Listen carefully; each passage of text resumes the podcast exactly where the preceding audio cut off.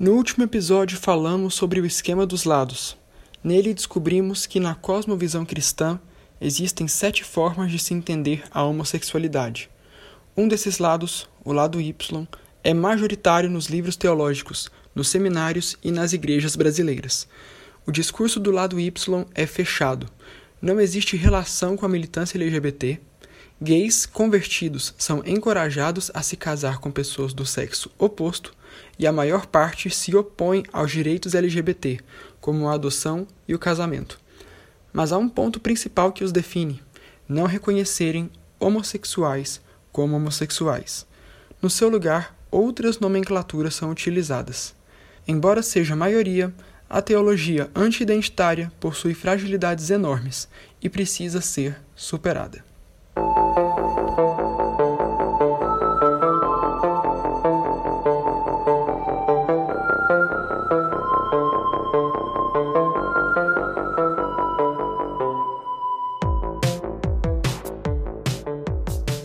Pessoal, sejam muito bem-vindos ao Conflicto Cast. Eu sou o Thales Moura, eu sou o host desse podcast que está tocando esse projeto desde novembro de 2019 e agora muito satisfeito, muito ansioso, porque chegou o momento que eu mais queria, que era gravar o episódio que falava de identidade, né? E esse episódio eu tô querendo gravar desde o início do podcast. Só que para gravá-lo, eu precisava esperar o momento certo, que seria a segunda temporada, e eu sinto que o momento certo chegou agora. Então, para você que está chegando agora, muito obrigado por estar tá emprestando seu tempo, seus ouvidos para escutar um pesquisador falando sobre esse tema. E se você não nos conhece muito bem, eu indico que você nos siga nas redes sociais. Nós temos o Conflicto Cast tanto no Twitter quanto no Instagram com esse mesmo nome de usuário. Se você quiser mandar um e-mail para a gente com informações mais detalhadas, quiser contar algum relato, enfim, quiser um contato mais formal e maior, que até por direct ficaria grande, você pode mandar um e-mail para a gente no endereço conflictopodcast@gmail.com, que você vai ser recebido, respondido e no total sigilo, sem o seu conteúdo de mensagem ser compartilhado com ninguém. É, caso você também esteja chegando pela primeira vez, saiba que os nossos episódios eles são guiados por cores que ficam na thumbnail ou ficam na barrinha da, na parte lateral, que são cinco categorias. É, o azul para material acadêmico, o rosa para LGBTs, assumidos ou não, o amarelo para pastores ou lideranças ou teólogos, enfim. O verde para iniciantes no tema, que sabem pouco do assunto. E o preto, quando a gente vai falar de algum assunto que é polêmico, que é sensível, que é gatilho para algumas pessoas, às vezes que é algum tema é, preferível para quem é maior de 18 anos, se tiver alguma linguagem muito explícita. Então a gente tem essas cinco categorias para você saber de antemão qual conteúdo que é esse que você está ouvindo, né? Para você se orientar melhor, caso você não queira escutar tudo. É, se você já é ouvinte do conflito, já acompanha o nosso trabalho e gostaria que ele fosse melhor divulgado, a gente abriu uma, uma Apoia-se, que é um financiamento coletivo, todo podcast tem, teve ouvinte meu que sugeriu que eu fizesse, então a gente fez um financiamento coletivo que é o apoia.c, apoia.se, barra conflictocast. Por lá, você pode fazer uma doação de R$ reais mensais a partir desse valor para colaborar com a nossa divulgação, impulsionamento de posts. A gente ainda não tem website, a gente quer ter. Então, para ter um budget para isso, você pode acabar contribuindo. Por último, mas não menos importante, é...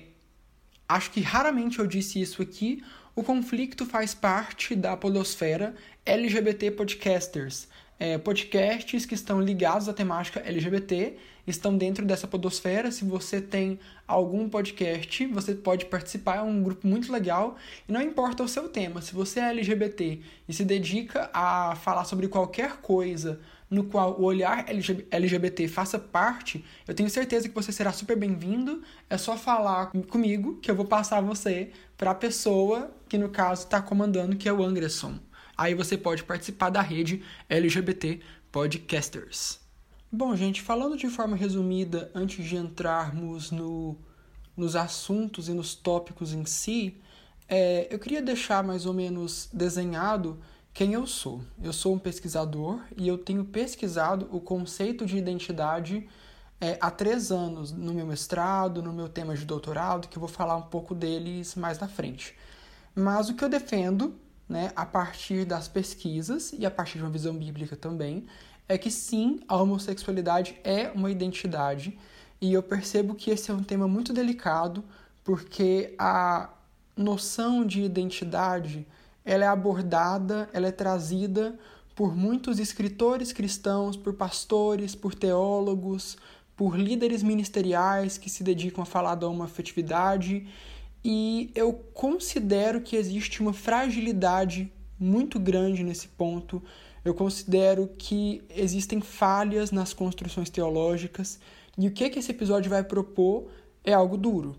O que esse episódio vai propor é um giro de 180 graus, é uma revisão nos estudos de identidade, é uma revisão nas ementas é, teológicas de seminários de. É, de cursos, de mini cursos que estão pautando a ideia de identidade. Então eu vou apresentar aqui, vou destrinchar é, a ideia que eu quero trazer para vocês e eu peço que vocês recebam isso assim. Eu, eu, eu faço isso aqui com muito respeito, com muita humildade em, relação ao trabalho é, de quem é, entende que a homossexualidade não é identidade então, assim, esse conteúdo ele está passível de críticas, tá bom? Eu recebo muito bem as críticas. Se quiser mandar um e-mail para mim, fica à vontade. É, o Nicodemos é criticado, o Ed René é criticado. Enfim, eu estou citando esses teólogos aqui porque eles são grandes, mas eu quero dizer o quê? Se pessoas que têm muito mais trajetórias do que eu estão passíveis a serem criticadas, por que, que eu não estou? Aliás, a crítica ela faz parte dessa circulação da mensagem, ela faz parte dessa circulação das ideias. Né? E eu não estou livre disso e não quero estar livre disso. A crítica ela tem que ser positiva, ela tem que ser feita para refinar o meu conteúdo e para a gente produzir algo que glorifique a Deus. Não é o objetivo final disso aqui tudo? Então, um amigo meu falou uma frase muito interessante que ele me permitiu é, reproduzir aqui, que é o seguinte: cabe ao interlocutor, você no caso, guiado pelo Espírito Santo, a separar o joio do trigo e aproveitar ao máximo as coisas boas com as quais a gente pode contribuir. Tudo bem?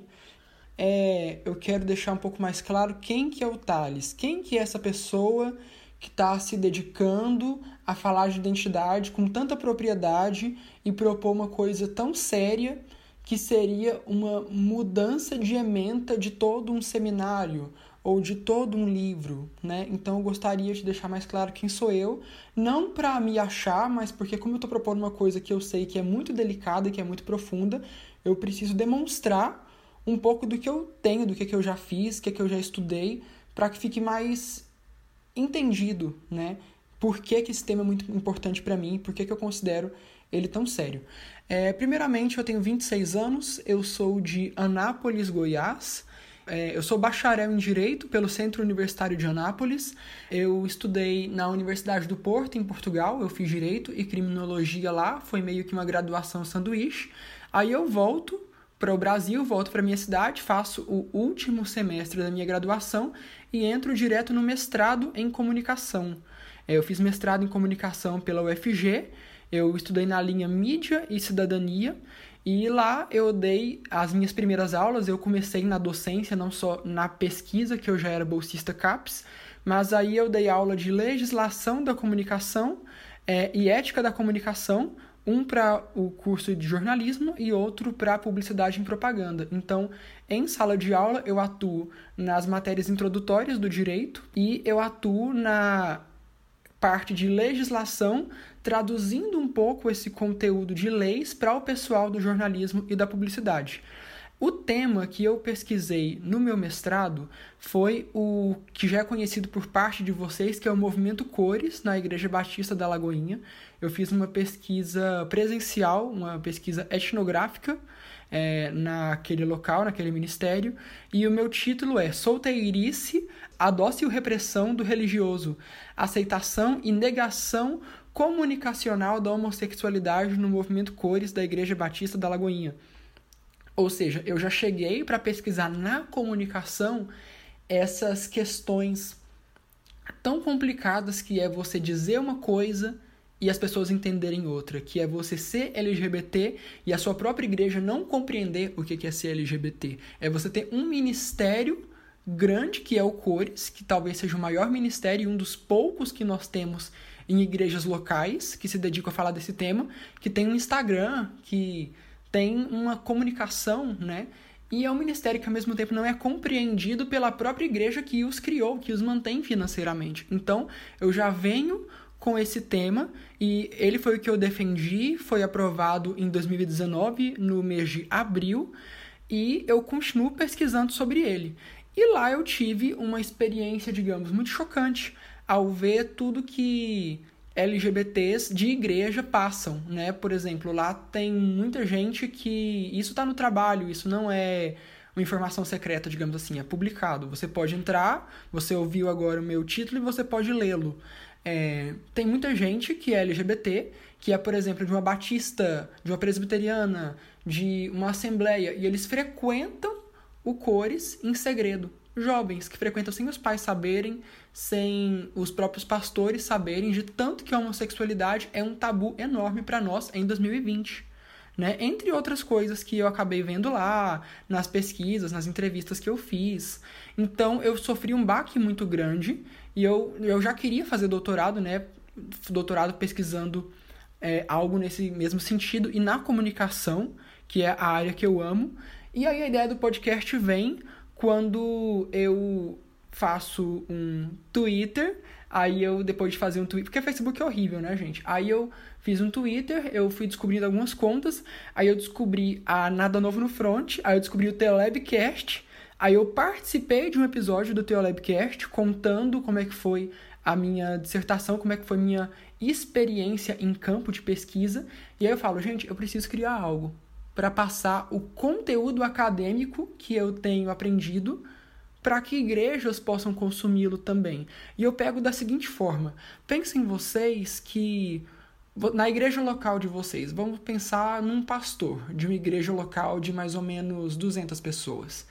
Agora vamos ilustrar aqui que um pesquisador da área da psicologia chega e pede autorização para aquele pastor. Olá, eu gostaria de pesquisar a sua igreja, porque o meu tema de TCC ou minha dissertação de mestrado, minha tese de doutorado, é sobre como a igreja enfrenta a depressão. Então eu gostaria de pegar os seus jovens, é, os seus é, membros mais velhos, enfim, dentro do recorte daquele pesquisador, do corpus empírico dele, e vou fazer uma pesquisa. E o pastor aceita. E a pesquisa é feita e ela é publicada. E ela vai para o site da universidade. Eu compreendo que se o pastor, os líderes daquela igreja local acessarem aquela pesquisa, eles vão ter material para saber manusear e para saber entender como que os membros, como a membresia daquela igreja pensa. E aquela pesquisa, ela é acadêmica, ela não é teológica. Só que ela ser acadêmica não muda o fato de que ela tem uma aplicação e uma serventia para aquela igreja local. Porque a ciência, você não precisa colar uma cruz num papel para que aquilo seja válido. Eu não vejo dessa forma. A ciência não é inimiga da fé. E o que eu faço não é inimigo da teologia. Então, o que eu entendo é que, como pesquisador, e eu me apresento como pesquisador, o meu conteúdo ele é de grande serventia para as igrejas, para os teólogos, para líderes, enfim. E essa, essa filtragem do que é útil e o que não é útil é o meu ouvinte que faz. No caso, é você que faz. Então, agora eu já falei do meu mestrado, falei da minha experiência acadêmica. Eu passei por muitas universidades federais, enfim, apresentando trabalhos, congressos sobre cores, sobre neopentecostalismo, sobre a liminar de reorientação sexual, enfim, o tema comunicação, leis, é, sexualidade, ele esteve presente nesses meus últimos três anos e ele desaguou numa, num projeto de tese de doutorado no qual eu estudei a identidade. Eu já estudava a identidade, só que ela não vem no título do meu trabalho de mestrado, porém ela vem no meu título do projeto de doutorado, que foi o seguinte: Identidade e acolhimento. O fator comunicacional na conversão de evangélicos históricos para religiões de matriz africana. Esse é o meu projeto para o doutorado e eu o fiz da seguinte forma: eu percebi que as religiões elas têm se tornado cada vez mais políticas. E eu tenho percebido que a, o número de ataques a religiões de matriz afro tem aumentado. E tem aumentado também a questão da rivalidade entre religiões. E também pegando numa questão é, de cosmovisão cristã, seja ela considerada verdadeira ou não, mas que ela existe, de que as religiões de matriz afro são inimigos espirituais de, da religião cristã, da religião evangélica, porque eles adoram a demônios. Então eu pego isso para falar de um fator comunicacional que é o contrário.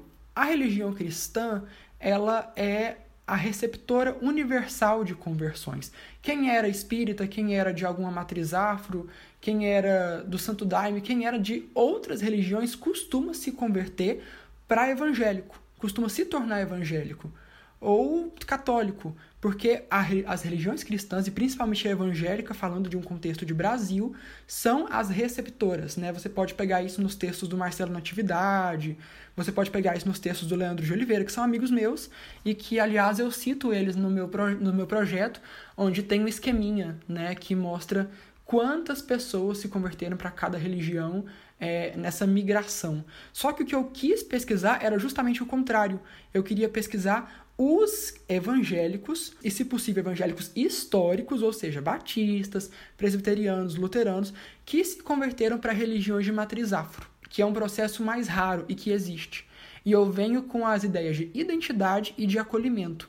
Eu trago três hipóteses que são a questão política, como que essas religiões se posicionam politicamente, que vão acabar repelindo alguns fiéis e atraindo outros, a questão da identidade sexual na homossexualidade, que é proibida em uma, no caso as evangélicas históricas, e muito bem recebida nas outras, que é a religião de matriz africana, e uma questão étnica, né, que é a pessoa que no caso seria é, afrodescendente, é, de uma questão de estudos étnico-raciais, ela quer voltar às suas origens, então ela se interessa pela religião de matriz afro.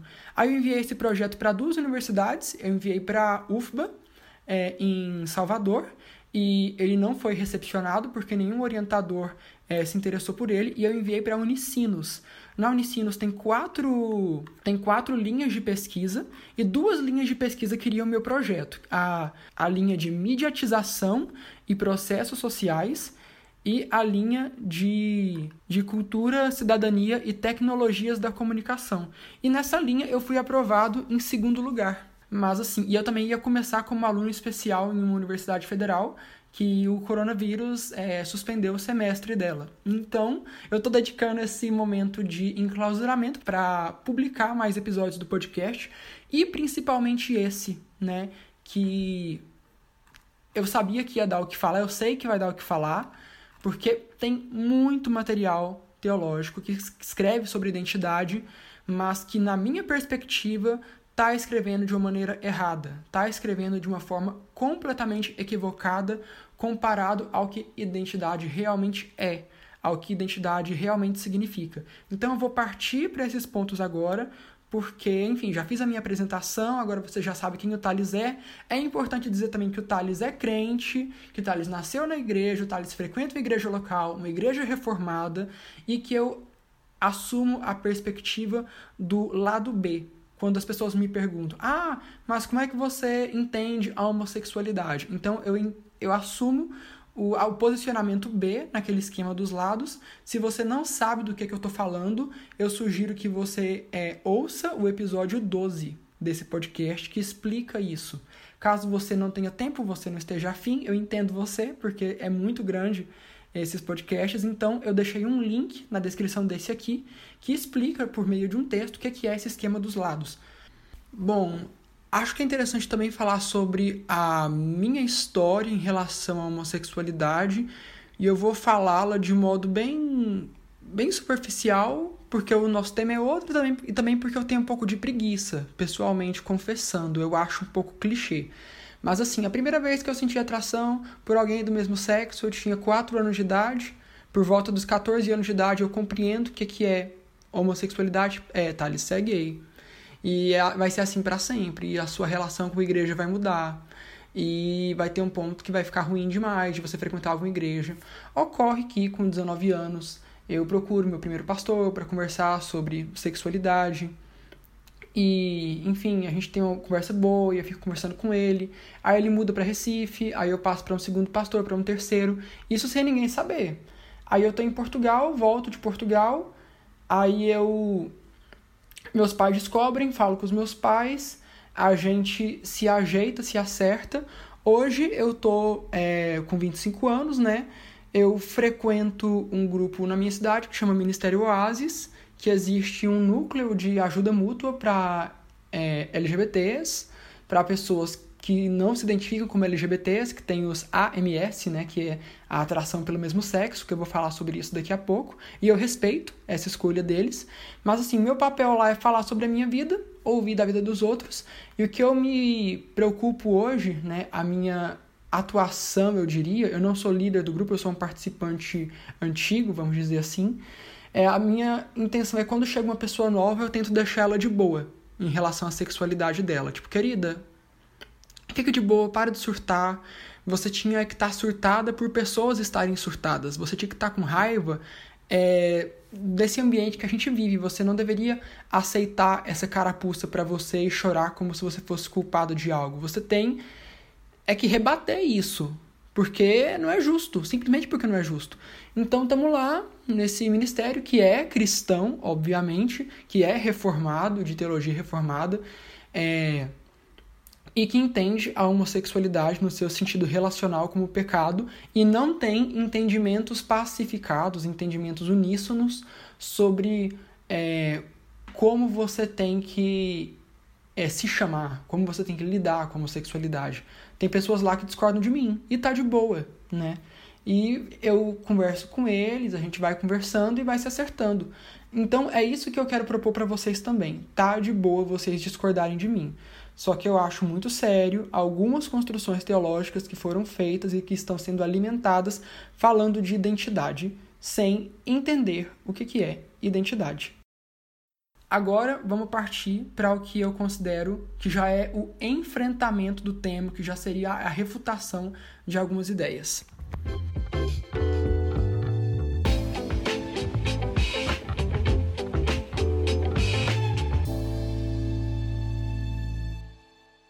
Então, assim, pessoal, já entrando no tema, eu vou fazer um pedido é, para os meus ouvintes que já estão comigo desde 2019, de novembro, de dezembro, quanto para as pessoas novas que vão querer entrar nesse debate agora. O que, que eu peço para vocês é a seguinte coisa: é, não existe nesse episódio a postura que é muito típica de internet, que é essa coisa de ah, jantou, humilhou, deitou pisou muito. Não, eu não gostaria que nenhum dos meus ouvintes estimulasse esse tipo de comentário em relação a esse conteúdo e também eu gostaria que quem fosse refutá-lo tivesse uma postura respeitosa. Eu acredito que o diálogo se dá pelo respeito, né? Porque aqui eu tô com muito respeito a pastores, teólogos, teólogas, escritores que já têm é, anos, talvez décadas de conteúdo produzido em relação à sexualidade e identidade, sim, eu estou fazendo a refutação e sim, ela está passível de uma pessoa fazer uma contra-refutação, fazer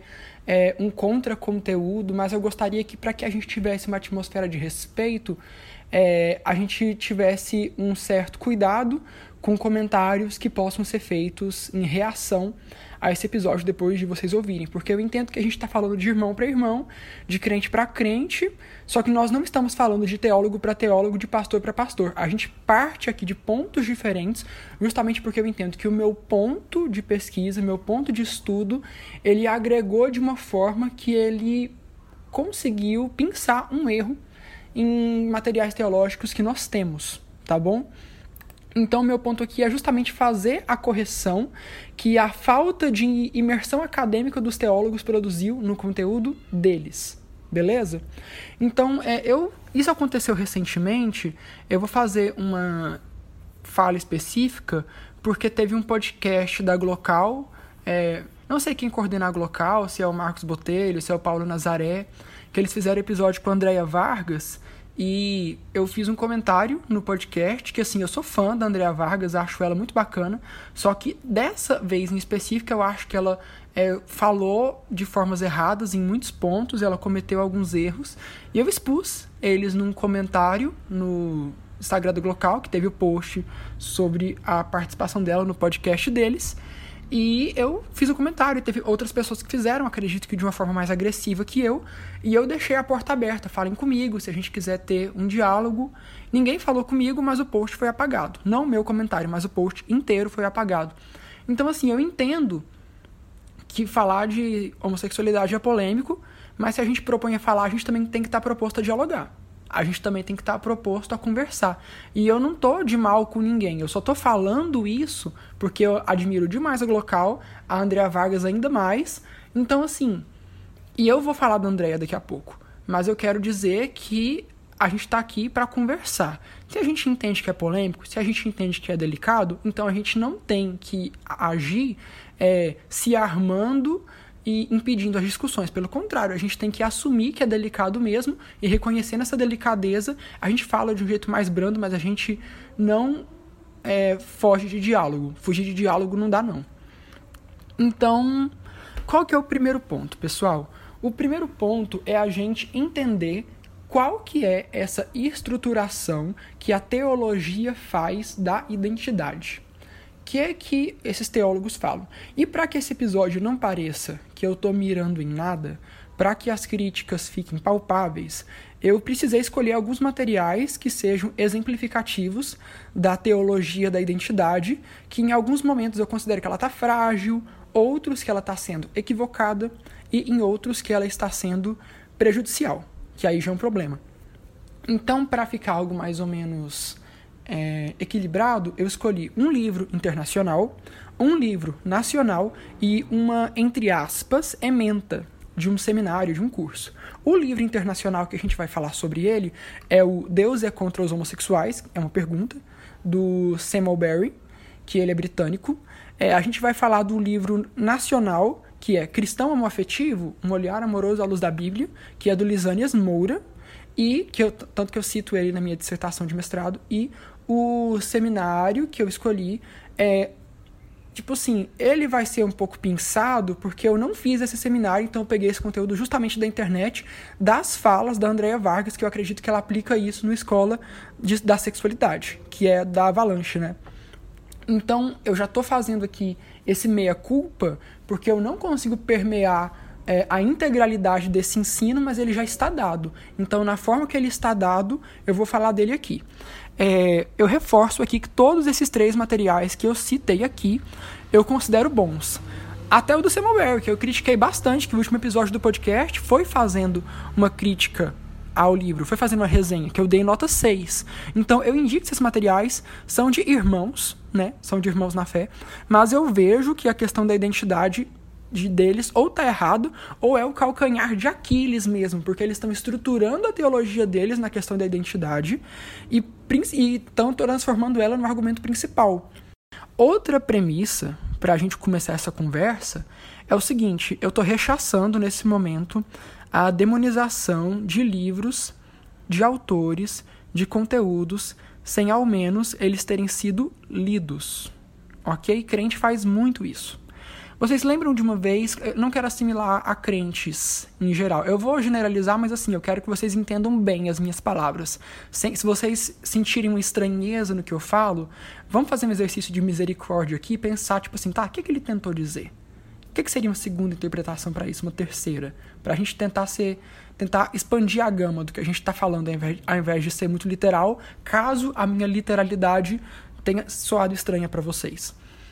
Vocês lembram é, de uma convocação que foi feita a uma escritora feminista chamada Judith Butler?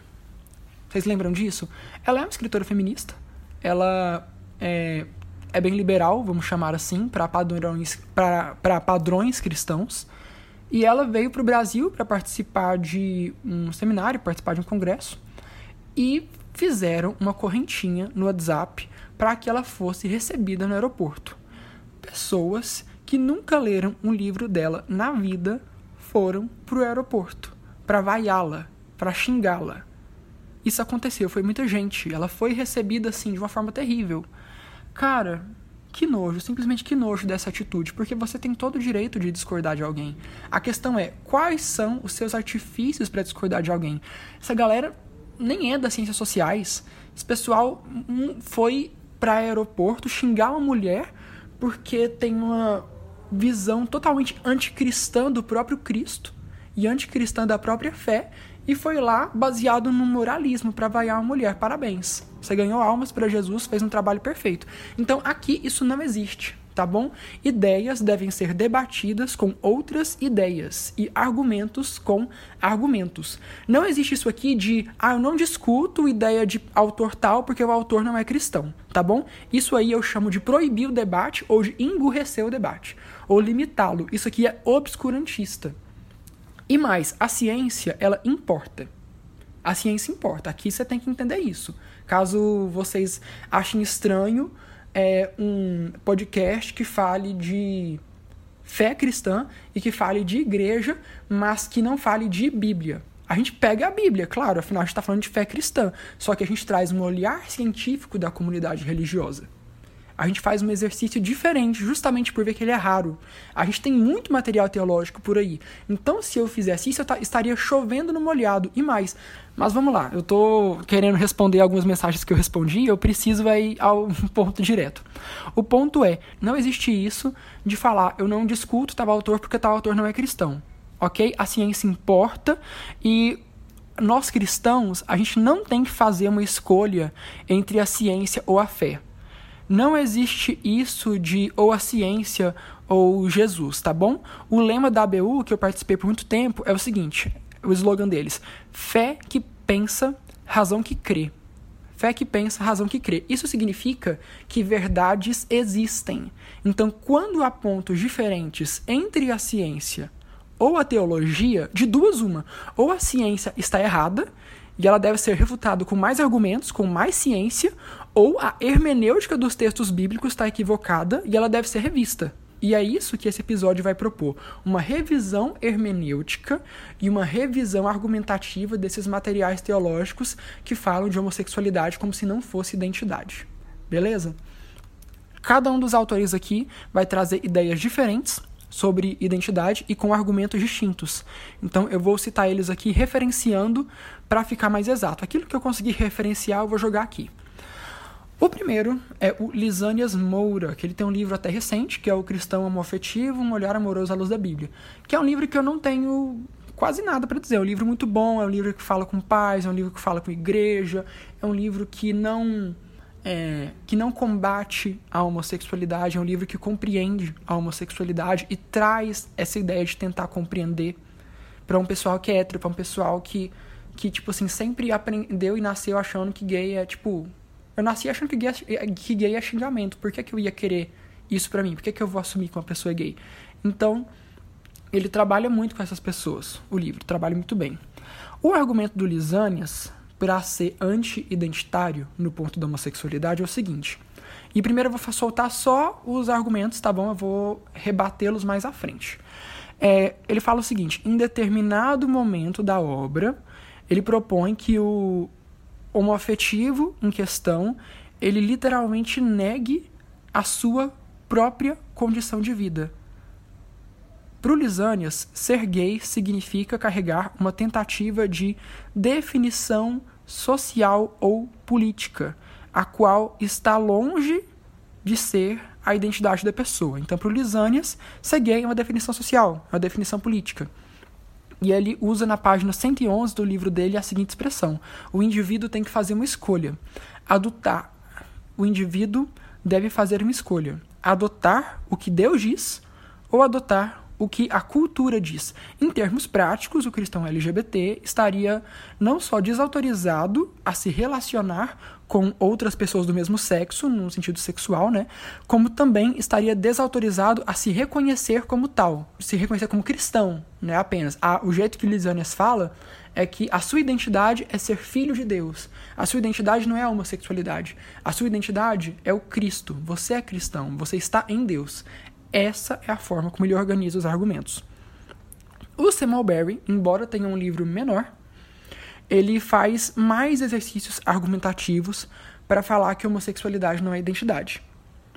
O, ele faz três no caso, que são principais. O primeiro é dizer o seguinte: eu sou mais que a minha sexualidade. Por que, que o Sam diz isso? Porque, diferente do Lisanias, que é um pastor hétero, o Sam Alberry é um pastor gay. Só que ele é um pastor gay que não se chama de homossexual, acredito que ele seja celibatário ainda, e ele, por ser atraído por pessoas do mesmo sexo, ele usa o seguinte argumento: Eu sou mais que a minha sexualidade. Isso está no capítulo 3, é, que é chamado A Homossexualidade e o Cristão. Aí ele faz o argumento 2, que eu já vou adiantar que esse é o mais podre de todos, que ele fala o seguinte: Eu não me identifico como carnívoro. Então, se eu não saio por aí me identificando como carnívoro só porque eu como carne, por que, que eu tenho que me identificar como homossexual só porque eu sinto atração por pessoas do mesmo sexo? Esse é o argumento dele. Comentários farei depois, agora não. E o terceiro é que, assim como Lisânias, ele também fala que ser gay é um termo político. E ele fala que a cultura é pagã, então você se definindo como gay, você vai estar tá sendo instrumentalizado para uma cultura pagã e política. Ok. Agora, o terceiro, que seria da Andrea Vargas, eu vou citar mais a própria Andrea que o seminário ensina, porque vem mais dela, né? Então vai que tem uma segunda uma terceira linha dentro da Avalanche ou da Escola de Sexualidade, não sei, talvez tenha. Mas a Andrea, ela está despontando é, no cenário evangélico brasileiro justamente por trazer essas pautas, e eu acho que tem que despontar mesmo, e eu acho que ela é o melhor que a gente está tendo, só que ninguém é perfeito, né? Eu não sou perfeita, a Andrea não é perfeita, então eu acho que a gente pode conversar.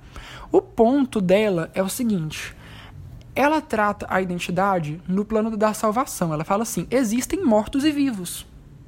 Mortos na fé, mortos em Cristo e vivos em Cristo. Pessoas mortas seriam, no caso, as pessoas condenadas, as pessoas que não conhecem a Jesus, que não têm a salvação. Então, a sua verdadeira identidade é também faz uma pequena, um pequeno intertexto com o do Lisânias, é isso, sua identidade é filho de Deus, a sua identidade é Cristo, né? Você, então, quando você a verdadeira identidade está em Deus, a, verdade, a verdadeira identidade ela está em Cristo. Essa é a construção que a Andrea faz. Ok, a gente tem então o, um livro nacional, um livro internacional e um ensino de seminário, seminário, enfim. Então a gente tem aqui já o ponto errado, que vale para os três, que vale para os livros, que, que vale para o ensino, que vale para tudo. Porém, nós temos os três falando de identidade sem ler o conceito, sem comentar o conceito teórico, sem ler os principais autores, ou mesmo que seja para refutá-los, enfim, sobre identidade. Identidade é um conceito que está teorizado há décadas. Né? Nós temos alguns autores principais e por eles não terem lido ou por eles não terem se preocupado com a definição identitária que já existe na ciência, está sendo produzido um conteúdo que nada tem a ver com o que a sociedade estuda. Então, tipo assim, o pessoal está alimentando uma definição, uma terminologia e uma forma de vida para as pessoas que nada tem a ver com o conteúdo que a ciência já estudou, que já está feito, que já está posto, que já está dito, né? Então, antes de falar o que identidade é, eu vou deixar aqui alguns livros para vocês que gostariam de ler um pouco desse conteúdo, que eu considero os principais. Os principais autores são o Tomás Tadeu da Silva, que é brasileiro, o Stuart Hall, que é tipo o amor da minha vida, o cara incrível. Ele é tipo, eu queria que ele fosse da minha família, porque ele é sensacional. É, o Anthony Giddens, e o José Ortega y Gasset. Os livros do Stuart Hall que são interessantes é o A Identidade Cultural na Pós-Modernidade, o Quem Precisa de, da Identidade, que é escrito com o Tomás Tadeu da Silva, e Identidade e Diferença, a perspectiva dos estudos culturais. É, do Anthony Giddens tem o Modernidade e Identidade, que é um livro muito bom. Do José Ortega y Gasset tem A Rebelião das Massas. Mas assim, Foca no hall se você não tiver tempo para tudo isso. Aliás, com certeza você não vai ter. Porque afinal, por que você estudaria tudo isso se não fosse muito do seu interesse, né? Então, se for muito, eu indico esses caras. E, enfim, você faz uma filtragem bíblica, né? Porque esses conteúdos, eles são é, ciência, uma ciência laica, vamos chamar assim. mas eles não têm a preocupação em justificar a fé cristã. Então, se você é cristão, leia-os com a sua ótica, mas não deixe de lê-los. É, o Stuart Hall é o que eu indico mais, porque ele é o mais importante de todos, na minha visão, e também porque ele tem estudos específicos para lidar com raça e gênero. Então, se a gente está falando de gênero, já começa a entrar um pouco no nosso interesse né, que a gente fala de homossexualidade, a gente fala de masculinidade bíblica, de feminilidade bíblica. Então ele pode agregar bastante. Mas ok, já falei muito. O que que esse pessoal fala? Que que o pessoal da teologia da identidade que produzia um conteúdo é, errado precisava entender? Que está sendo falado uma, que está falando A e a teoria identitária está falando B, né? Ou está falando X para dizer que está falando bem longe. É o seguinte: identidade, gente, não é a forma que eu me vejo apenas. Identidade não é apenas a forma que eu gostaria de me anunciar ao mundo. Identidade não é aquilo que eu controlo. A identidade ela é uma condição que está muitas vezes além do nosso poder. A identidade ela funciona como uma etiqueta de loja, de preço. Funciona como uma gaveta que se você não coloca você mesmo dentro dessa gaveta, alguém vai fazer isso por você. Identidade, outro, já falei o primeiro ponto. O segundo ponto é que identidade significa diferença. Se ela significa diferença, significa é que é você ver e ser visto como tal. Se você é inerentemente diferente ou se você quer mudar algum aspecto da sua vida, pronto. Agora você tem uma identidade para chamar de sua. Isso que eu já falei já te dá um certo panorama para você ver que identidade não é uma coisa só. Que identidade pode ser mais de uma coisa. Que você não é portador de apenas uma identidade, mas sim de várias. E tá bom, Thales, eu já entendi que eu posso ter mais de uma identidade. Aliás, eu até suspeitava disso, eu já sabia. Mas que mais eu preciso saber?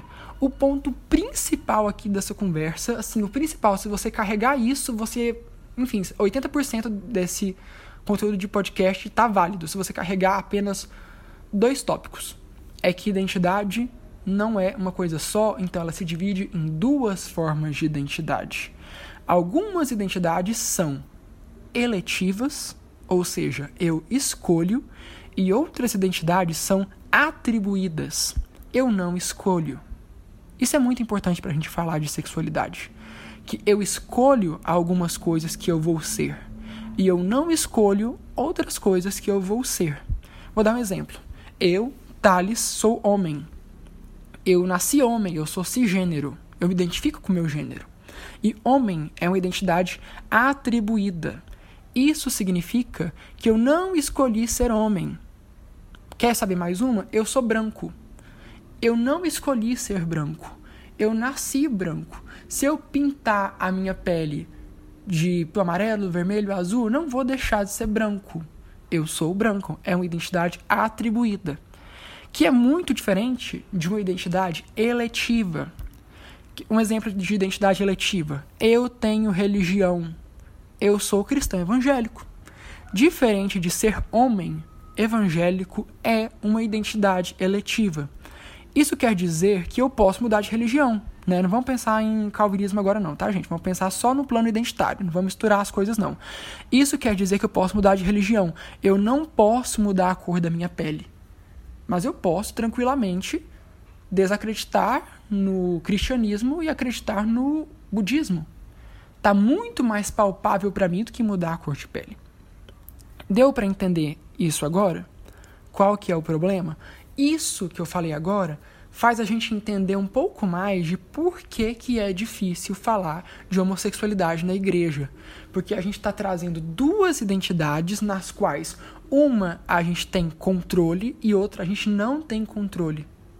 A gente tem controle sobre a nossa fé, sobre nossas escolhas de fé, sobre é, dogmas. A gente tem um controle na questão da religião que a gente adota, que a gente adere.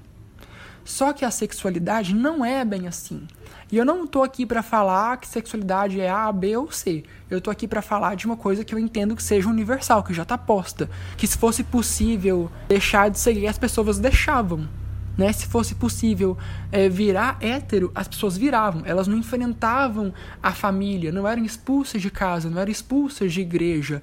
Elas não sofriam bullying no trabalho. Elas simplesmente fingiam ou deixavam algo que fazia tanto mal para elas numa esfera social. É porque a homossexualidade não é uma coisa que você fala, e deixei. Dá para compreender isso? Eu espero que o evangélico consiga compreender, que ele tem uma certa dificuldade. E é por causa dessa certa dificuldade que os estudos teológicos que falam de homossexualidade se equivocaram para conseguir entrarem dentro da mente dos crentes. Que eles não conseguem compreender algumas coisas. Então hoje a gente vai martelar muito isso, porque é dia de crente compreender a sexualidade do jeito certo e não do jeito que ele consegue, porque o jeito que ele consegue ainda está errado. Agora deu para entender um pouco mais de como essa construção teológica de identidade ela está equivocada e que o equívoco delas começa em estar alheio à teorização, porque a teologia está tratando a identidade como se fosse uma coisa só. Só que a própria ciência já estuda identidade há muito tempo e deixa claro que a gente pode ser filho de Deus e muitas outras coisas mais. Aliás, nós já somos filhos de Deus e muitas outras coisas mais. Eu sou homem, eu sou crente, eu sou gay, eu sou corintiano, é, eu gosto de rock, eu sou de Goiás, enfim, eu tenho muitas coisas que são identitárias, que são etiquetas, que são modos como eu sou visto no mundo e sou percebido e também como eu quero ser percebido. Algumas coisas que eu tenho que eu gostaria de não ser percebido, eu tenho porque são inerentes, porque eu não escolhi, foram atribuídas. E outras coisas que eu gostaria de perceber e mostrar para o mundo é, por exemplo, não só o meu cristianismo, mas a forma como eu professo meu cristianismo a linha teológica que eu siga, como eu quero ser visto para o mundo. Entender um pouco mais? Então, o erro está na hermenêutica, está na exegese dos textos bíblicos do pessoal. Então, agora que a gente já entendeu o que, que realmente é uma identidade, vamos voltar para aqueles argumentos teológicos e explicar onde estão os erros na construção de cada um deles, ok? Vamos lá. Primeiro, o argumento do Lisânias, que é o argumento da cultura. O que é que o Lisânias falou para a gente? É que ser homoafetivo, se identificar como gay, é uma tentativa de definição social ou política. E o Samuel Barry disse isso também. Só que temos um problema aqui. Não é a cultura que diz se as pessoas são gays ou não. É o desejo. O que define a orientação sexual de uma pessoa é apenas o desejo. Ela não precisa praticar, ela não precisa fazer sexo, não precisa estar namorando ou casada para ser homossexual. Da mesma forma que a expressão hétero praticante é estranha, que ninguém fala isso, você é, se intitular ex-gay só porque deixou a prática é uma coisa pouco racional. Então eu devolvo. A gente deve escolher se a gente vai ser racional ou irracional. Vamos optar pela racionalidade? Que é o seguinte: existe um universo cultural gay. Aí sim, eu escolho se vou me envolver nessa cultura, se eu vou consumi-la ou não. Mas orientação sexual, o que que define, que que qual é a linha de convergência dela é aquilo que você sente desejo. Se eu como homem sinto desejo por mulheres, eu não preciso estar casado ou namorando ou me relacionando com elas. Eu já sou hétero simplesmente porque eu tenho desejo. E não é um desejo que fica mudando ao meu bel prazer, ele está aí, ele é perene. Agora para o Sam Alberry, ele fala argumentos diferentes. O Sam ele traz o argumento da carne, né? Que ele falou, ah, não é porque eu como carne que eu me identifico como carnívoro. É, e ele disse mais um que é o eu sou mais do que isso. O problema desse argumento é que a sexualidade, gente, ela constrói, ela molda, ela configura, ela constitui as nossas relações com o mundo, com o outro, com os nossos pais a nossa sexualidade, a nossa orientação, ela tem essa abrangência. E comer carne não tem essa abrangência. Então ele faz uma falsa simetria aqui, uma simetria falsíssima. Tanto que, de novo, ele não sabia, acredito eu, não é possível, né? Que carnívoro é.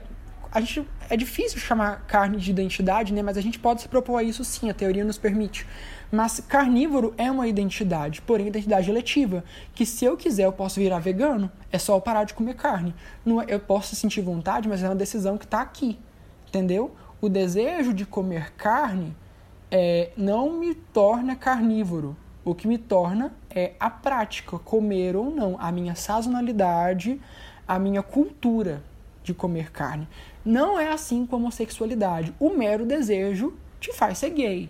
O mero desejo de um homem ficar com mulheres o faz hétero. E ele falou outra coisa também. Ele teve o argumento do eu sou mais do que isso. Eu sou mais do que a minha sexualidade. Ok, eu concordo. Só que eu fiquei com uma impressão de que ele diz isso para desconversar. Ok, Sam, você é mais do que isso.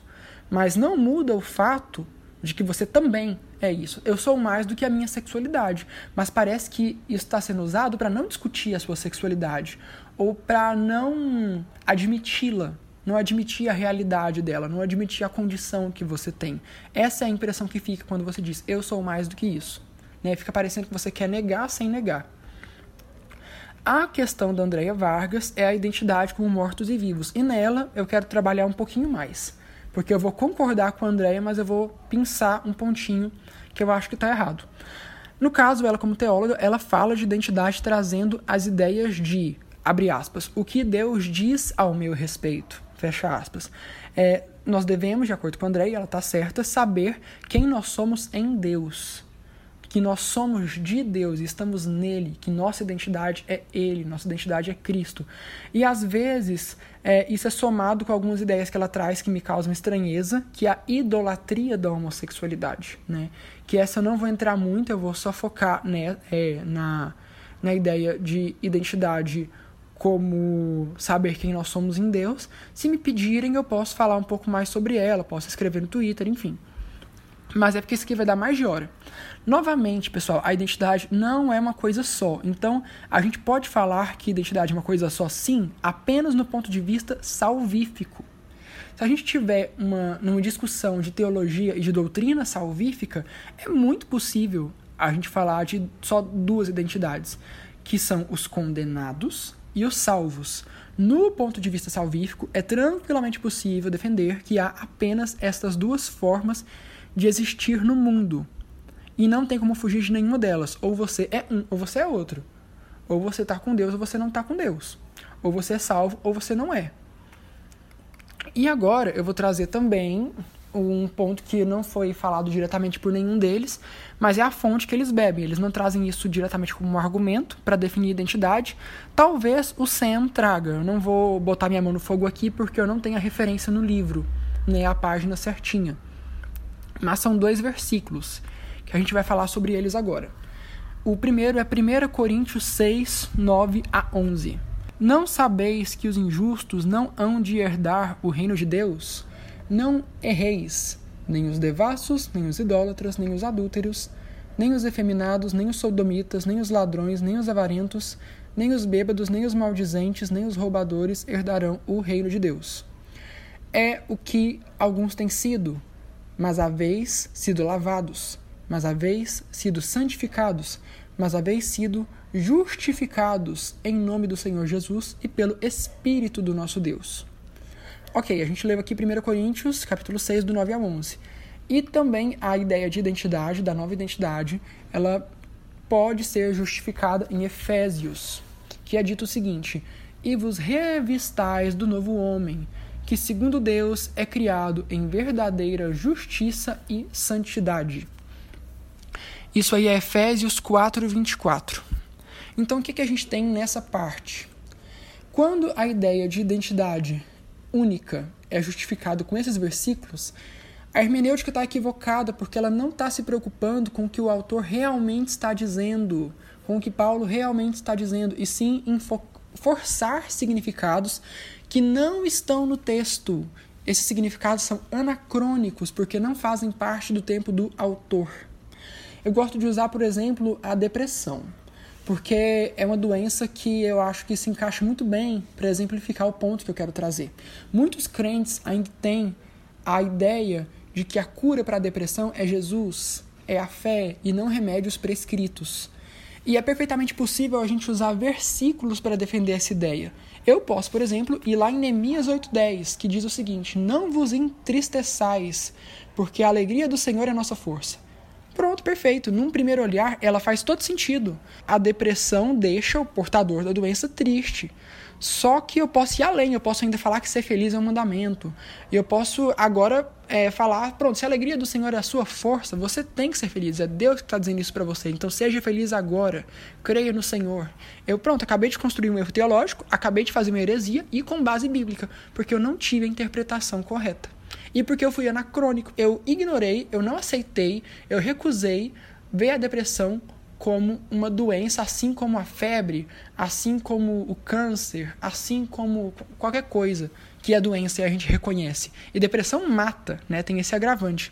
Agora, a gente consegue compreender um pouco mais que o argumento está no versículo bíblico. Nunca foi a intenção de Paulo defender que a homossexualidade é algo inerente ou não não é a intenção de Paulo no versículo falar que com homossexualidade a gente nasce ou não nasce. A intenção é falar de prática. E também não é porque ele fala de prática que a homossexualidade seja só prática. Nós não podemos ser anacrônicos e colocar no autor um sentimento e um ideal que não estava nele ao escrever os textos bíblicos. A intenção de Paulo naquele texto é apresentar a prática sexual como pecado. O que, que o autor do versículo fez foi uma lista exemplificativa de práticas que devem ser abandonadas ou renunciadas. Paulo nem citou todas. Paulo citou algumas. Tem muito pecado que existe aí que não foi citado. Tem um, um rol enorme. Só que o errado é agir dessa forma anacrônica. É colocar sentimentos e vontades que não estavam no autor e não fazem parte do contexto social dele e nem eram a intenção. Porque se você é homossexual e você não está namorando com ninguém, você não está é, fazendo sexo com ninguém, por um entendimento de que é pecado, pronto, você cumpriu aquilo que está no versículo. Você cumpriu. A gente está falando de renúncia. A gente não está falando de nasce gay, não nasce gay, porque o pessoal usa isso, que tem é, práticas diferentes para colocar a homossexualidade num bolo que não faz parte. Porque muitos citam mentira e atração homossexual de forma equiparada. E não tem como isso acontecer. Primeiro que quando nós falamos de identidade, uma é eletiva, lembram? E outra é atribuída. As identidades, sejam elas atribuídas ou eletivas, nos dão certo acesso a todo o universo cultural que a gente pode consumir. Não existe música, roupa, reivindicação de direitos, é, nem grupos sociais dos mentirosos. Mas existe tudo isso numa esfera identitária LGBT. Então a gente está falando de uma identidade atribuída, que no caso é a homossexualidade, e de uma identidade eletiva, que é a mentira. E a gente está querendo colocar tudo num campo de prática. Esse é o ponto errado. A homossexualidade pode ser prática, mas não é só prática. A homossexualidade é desejo, é orientação. Ok, eu falei de pontos de forma bem breve sobre o material desses autores, onde eu considero que existe o erro. Mas tá bom, agora eu quero deixar um pouco mais claro. Por que, que homossexualidade é uma identidade? Se isso não está claro para você, por que, que ela é? Vamos falar o seguinte: a homossexualidade é identidade por três coisas específicas. O primeiro deles é o seguinte, porque ela simplesmente é. Ela é simplesmente uma realidade ela é simplesmente o mundo que nós estamos, um mundo que mudou. Porque nós não estamos mais no século XVIII. A partir do final do século XVIII surge a identidade LGBT. Não existia essa identidade antes. As pessoas não se identificavam como LGBTs. Agora você vira e fala, tipo assim, ah, não sei o quê, porque. Então isso quer dizer que é do mundo. Querido, pelo contrário. Isso quer dizer que o mundo deixou de criminalizar LGBT, deixou de matar.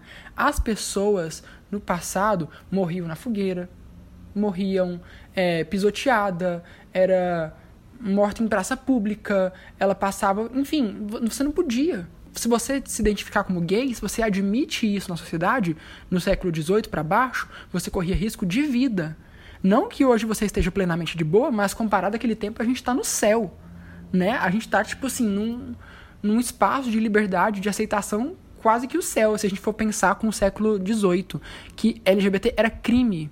Era crime você ser gay. Hoje, LGBTs podem casar, podem adotar, podem trabalhar Em algumas universidades, as pessoas trans têm cotas. Então, olha a diferença.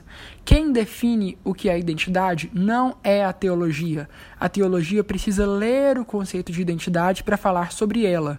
Porque ou ela não leu, ou fingiu que não leu, ou não cita para refutar.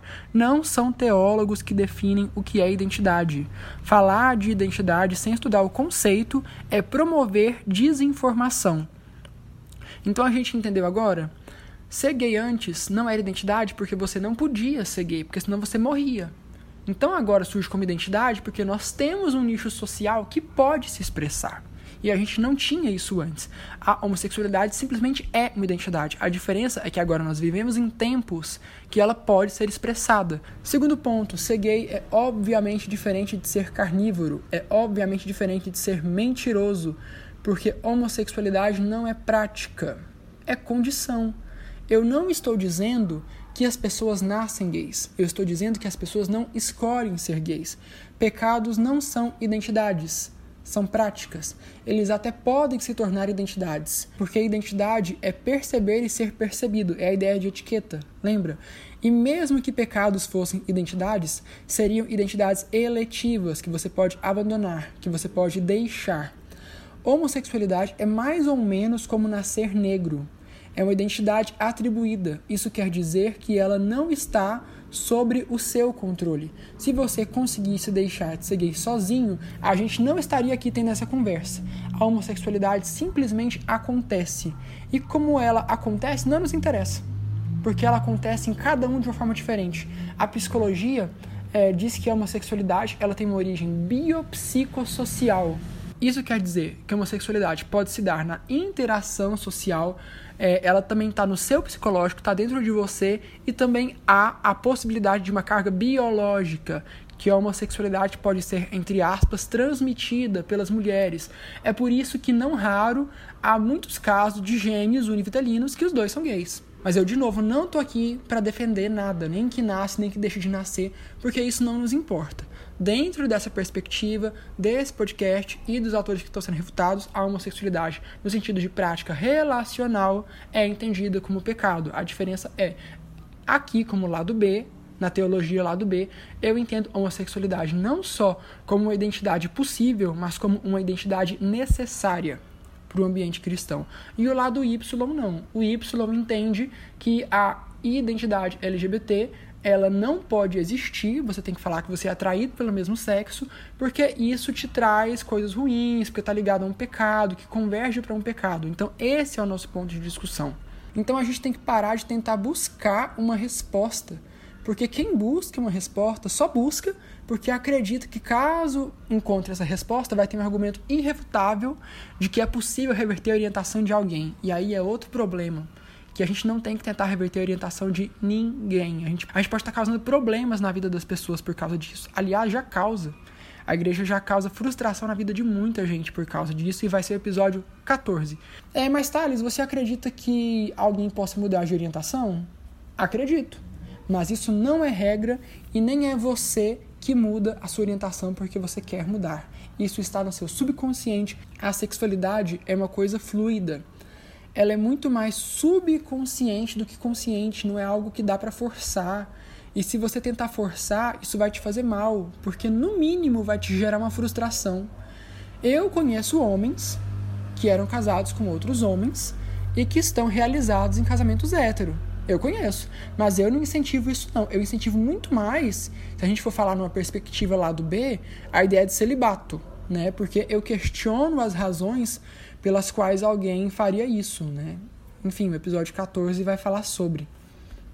O terceiro ponto de por que, que a homossexualidade é uma identidade é porque a homossexualidade não é uma condição pecaminosa. Porque o desejo, isso está no livro do Semelberg também, um livro que eu critiquei, também é um livro que traz um argumento que eu estou trazendo agora. Que o desejo, a tentação, isso é apenas um desejo, uma tentação. Ele não é um estado pecaminoso da pessoa. A gente tendo entendido que a homossexualidade é uma identidade, porque, primeiro, ela simplesmente é, porque agora as pessoas que sempre foram podem se expressar porque existem leis que as protegem e que elas não vão ser mortas na rua, pelo menos não como no século XVII. E dois, porque ser gay é obviamente diferente de ser carnívoro e ser diferente de ser mentiroso, né, entre aspas. E três, entendendo que a homossexualidade não é uma condição pecaminosa, que ela é simplesmente um desejo ou está no campo das tentações, é, que ela não é um estado pecaminoso da pessoa. Então agora a gente fala por que, que a homossexualidade precisa ser reconhecida como uma identidade. Que agora essa é a parte mais importante de por que, que eu acho que esses materiais que falam de identidade, impedindo gays de falar que são gays, embora eles sejam, está é, fazendo um desserviço em alguns pontos. O primeiro ponto é que essa construção teológica é uma bolha. Os teólogos estão construindo uma bolha social que não encontra ressonância na sociedade essa ótica, essa lógica de mundo está ilhada e ela só faz sentido nos cursos que ela é ensinada. Sai do curso que ensina isso, que você não é gay, que você é filho de Deus, que você não é gay, que você é cristão, mas que o hétero é hétero e o gay não é gay. Joga isso em algum canto. Tá, é uma construção que está muito esquisita. Essa construção não faz sentido. Então, o que, que é a escolha que a teologia contemporânea quer? Virar um Amish, virar um, um grupo social que vive em outro tempo e não segue a nossa sociedade nas questões mais básicas e deixa de fazer sentido por causa disso, ou vai reestruturar seus ensinos, seu, seus pensamentos sem mudar a ortodoxia? Porque isso é possível, gente. Dá para fazer. O segundo ponto é que, novamente, não é apenas uma prática, é uma condição. Então, para quem se percebeu gay na adolescência, você já sofre bullying e já é diferenciado desde aquela época, desde a sua puberdade. Então, por exemplo, se você for homem e parar de transar com homens porque você se converteu por uma questão de fé, isso não te torna um ex-gay. Isso te torna um homossexual, porém celibatário. Você não deixou de ser gay. A gente pode perceber que isso se alinha há uma tentativa de transformar o LGBT em uma página em branco. Que você não pode controlar os seus desejos, ok. Mas sendo assim, não usa rosa. Não ouve Pablo Vittar. Não anda com gays. Não fala as gírias deles. E essa vertente teológica típica do lado Y, ela influencia os cristãos gays a não se identificarem como gays, porque ela faz isso para silenciar essas pessoas. A intenção é de silenciamento, que elas não se expressem de uma maneira que não é pecaminosa, mas que ela é mal recebida pela igreja. Ela é mal assimilada, ela causa estranheza. Isso me lembra, sabe o quê? Aqueles cursos de empreendedorismo. Aqueles cursos que falam do mindset, sabe? Que fala assim: não pense que você é fracassado, senão você vai se tornar um fracassado. É mais ou menos isso com homossexualidade. O pessoal tá meio que dizendo: não, você não pode falar que você é gay, porque senão você vai acreditar que você é gay. Então você não está certo, gente. Esse pedido para que as pessoas que claramente sentem atração pelo mesmo sexo se identifiquem como ex-gays serve para impedir elas de se expressarem como elas gostariam e falar sobre as questões pessoais que elas sentem e que o hétero não sente. Se eu, gay, não posso nem falar que eu sou gay, quanto mais falar dos meus problemas, quanto mais falar das minhas angústias, das minhas alegrias, enfim. E imagina as coisas relacionadas à minha sexualidade. É porque essa expressão não é bem-vinda na igreja. A igreja recebe com muita estranheza alguém que se assume. Outro ponto. Essa construção teológica que nega a identidade aos gays leva a comunidade evangélica, e não só ela, né, principalmente a comunidade evangélica, mas não só ela, a fazerem dois saltos lógicos dois saltos lógicos que são enganosos. O primeiro salto lógico é que o ex-gay trocou de orientação sexual, ou seja, ai, eu era sou homem e era atraído por homens, agora eu sou ex-gay, agora eu sou atraído por mulheres. Então isso é entendido na sociedade e na igreja como cura. A ideia de você se auto-intitular ex-gay porque você se decidiu pelo celibato é, eu repito, construir uma lógica que só vai fazer sentido para você que para os outros não vai fazer sentido algum, porque ela inerentemente já significa outra coisa. Ex-gay já significa não gosto mais de pessoas do mesmo sexo, gosto de pessoas do sexo oposto, me interesso por pessoas do sexo oposto. Então você ressignificar essa palavra não dá, porque a própria palavra já tem um significado inerente a ela. O segundo salto é, lógico é a ideia de que o crente homossexual, no caso, que ele precisa trocar de orientação sexual, porque senão ele não está salvo.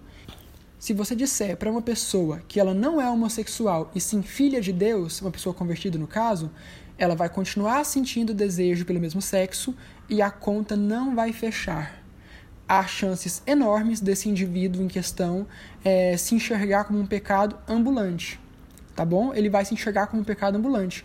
Usar o termo AMS, que é muito usado pelo Êxodos, por exemplo, que é atração pelo mesmo sexo, ou usar o termo ex-gay ou outro que não identifique um cristão também como LGBT, faz com que a pessoa comece a nutrir uma expectativa de que uma hora esse desejo vai sumir, que uma hora ele vai mudar. E não, gente, ele é perene. Ele tá aí, assim como o desejo hétero. Então fica parecendo o seguinte: a gente sabe que a igreja não vai querer ter o gay aqui, que ele não vai se encaixar. Então vamos fazer um trabalho com ele, na mente dele, para que ele não precise é, da igreja e se entenda sozinho. Vamos fazer aqui uma construção teológica que só quem é gay vai entender. E só quem é gay crente vai engolir. Porque ainda vai ficar umas coisas estranhas para ele. E ainda vai ter alguns buracos que não vão ser fechados. Mas enfim, ele vai se entender sozinho e, e toca, bola para frente. Porque a pergunta que eu faço aqui é a seguinte: se os gays em questão não são gays, eles são o quê? Enquanto os outros são tranquilamente héteros e tá de boa, o que é que os gays são? Isso é cínico. Isso é, é violento. Isso é desumano. Isso não é o que Cristo quer de nós. Cristo não quer que a gente é, se chame de ex-gay, que, a gente, que a gente se chame de AMS. Se isso faz sentido para você, beleza. Eu não vou é, disputar isso aqui. Se você se sente plenamente cheio e, e completo com esse ensinamento, eu não, eu não fica de boa com ele. Mas assim, não imponha isso para as pessoas. Não faça isso de verdade.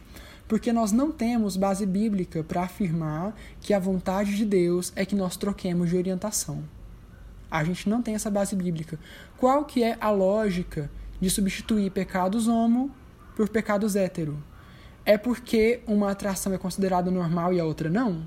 Pecado é essa arrogância da gente ignorar Romanos 3,23 e se sentir um ser menos longe do inferno ou menos dependente da graça por causa que é hétero. Isso sim é pecado. Num segundo nível de argumentação, impedir um cristão homoafetivo de se relacionar com coisas que apresentam é, traços da cultura LGBT é promover dois pesos e duas medidas, gente. E a gente está pedindo para eles algo que não se pede a héteros. Quando isso acontece, está muitas vezes relacionado com iniciativas ministeriais de restauração da masculinidade ou da feminilidade das pessoas. Só que eu vejo um probleminha que tem um livro da. Tem um texto, na verdade, da Jack Hill Perry, que ela escreveu até por Voltemos ao Evangelho, que ela falou o seguinte: Nós não somos chamados para ir para Jesus para sermos hétero.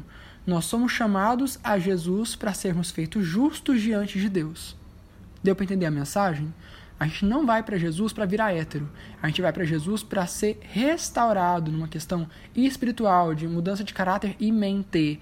Então não é para a gente virar hétero. Isso significa que a gente precisa repudiar ou a gente precisa fazer um pente fino nessas tentativas de ajustes de padrões de gênero, porque é, elas vêm mascaradas de uma ideia falsa de que você precisa aderir para mostrar socialmente que você foi salvo e que você é uma nova criatura, que você precisa comprovar sua salvação para os outros. Aí essa iniciativa, ela parece muito com aquela prática neopentecostal que ainda existe de que o homossexual precisa ter um antes e um depois, que o gay ele precisa virar um banner para colocar na porta da igreja e contar o testemunho. E eu morro de vontade de problematizar esse antes e depois do ex-gay, porque eu acho muito problemático você colocar a conversão de um gay como um ato que precise de testemunho. O testemunho é sempre válido para tudo, mas o do gay é clichê. Porque o pessoal interpreta que o testemunho gay é uma vitrine de conversão, que é tipo, que milagre, que coisa forte. É porque, enfim, gays ainda são minoria, né? Eu também tenho um problema com uma construção que é, certos movimentos ex-gays fazem, que é se chamar de ex-gay e dizer a expressão que eu vim da homossexualidade. Esse eu vim da homossexualidade fica parecendo que veio de um grupo de risco. Tipo, ah, eu vim do álcool, eu vim das drogas, eu vim da prostituição. Cara, ser gay não é álcool, não é alcoolismo, ser gay não é, é dependência química, ser gay não é se prostituir na rua, ser gay é. Ser gay é ser gay filho de pastor se descobre gay e gente da, da igreja, sabe? Se descobre em algum momento. Então não tem essa coisa de grupo de risco. E também é uma construção que fica parecendo que, tipo assim, eu fui curado, então eu não tenho mais desejo pelo mesmo sexo. Isso quer dizer que eu tô sem transar há oito anos.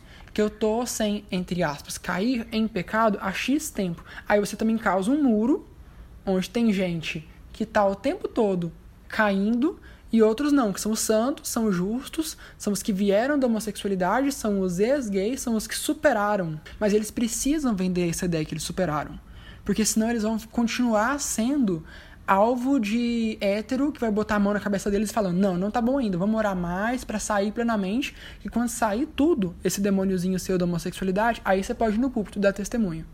Sacou? Você precisa construir essa essa escultura, esse espantalho de o cristão que venceu imbatível e que, que bom se essa galera continua, é, se essa galera realmente está há muito tempo, tipo assim, em celibato e, e tá de boa, mas tem gente que não está. E tem gente que é cristão ainda.